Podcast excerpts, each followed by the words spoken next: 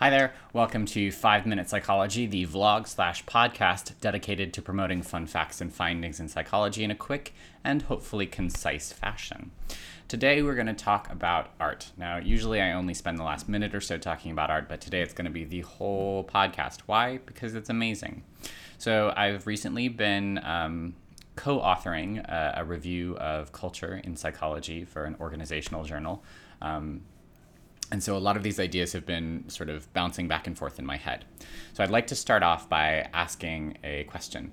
Um, imagine that there is a fish right here where my hand is. And then imagine that there are three fish sort of swimming over here where my other hand is kind of moving. Okay?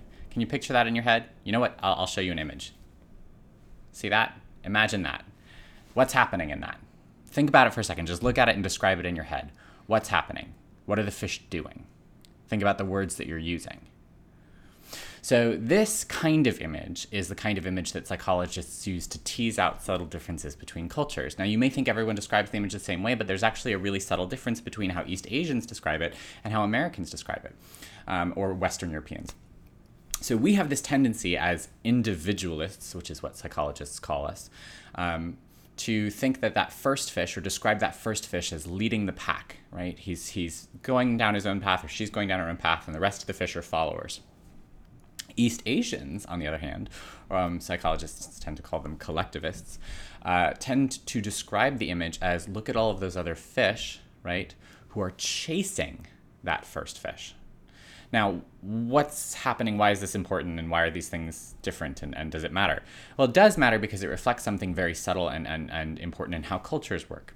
And that is whether or not we think that individuals are the driving force and if we should focus on individuals and what makes them special or collectives, right? Big groups are more important and they're the things that we should focus on. So for the Americans and Western Europeans, they're describing an individual fish as leading, right? There's an importance of the individual's goals and values above those of the group. Whereas for collectivists, they're saying, hey, no, no, no, all of these other fish are, are causing something to happen, right? It's the group that is making something happen, not the individual. We should focus on the group's norms and the group's values and, and, and the group's ideas. That's really crazy and really cool. So there's another way that this is subtly reflected that is really, really cool. Um, if, sorry, some researchers went back and they looked at artwork, right? And they, they looked particularly at like portraits. And what they found was that in sort of individualist cultures, again, so Western Europe and America, portraits, uh, the people in the portrait tended to be sort of larger and closer. The face took up more of the canvas, right? They focused on that individual. Whereas lots of famous paintings throughout Eastern Asian history um, tend to have portraits with people that are farther back. There's more scenery, there's more surrounding, there's more other people, there's less of a focus on the individual. Fascinating, right? But that's just artwork, right? That's just how someone paints the world, right? Maybe that reflects how they see it, maybe it doesn't.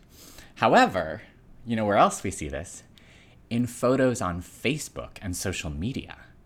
So individualists have a tendency to take photos that are closer and to take up more of their image. Whereas sort of East Asian and collectivist cultures have a tendency to take photos that are a little bit farther back, that put more emphasis on the setting or the group or what's around them. This is really cool stuff. This is really fascinating. Now, I want to stress that just because you're from one culture or another does not mean you're individualist or collectivist. We all exist sort of on a spectrum, and it turns out we can sort of prime people to think more individualist or more collectivist. And there are certain mini or subcultures that are also sort of more individualist or collectivist. So, for instance, um, some people argue that like Protestantism is a little bit more individualist, whereas sort of Catholicism is more collectivist. Or, or sometimes people argue that the um,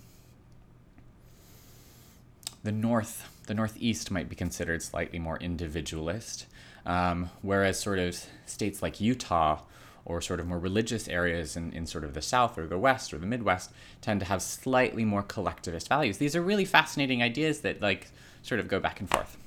Okay, so um, that was five minute psychology for today, just giving you a little hint of something fun, and we'll talk more about it next time. Um, if you enjoyed this, make sure you keep following. You can follow on the SoundCloud 5 Minute Psychology or my YouTube 5 Minute Psychology or check out my website. The link will be pasted below. All right, see you later.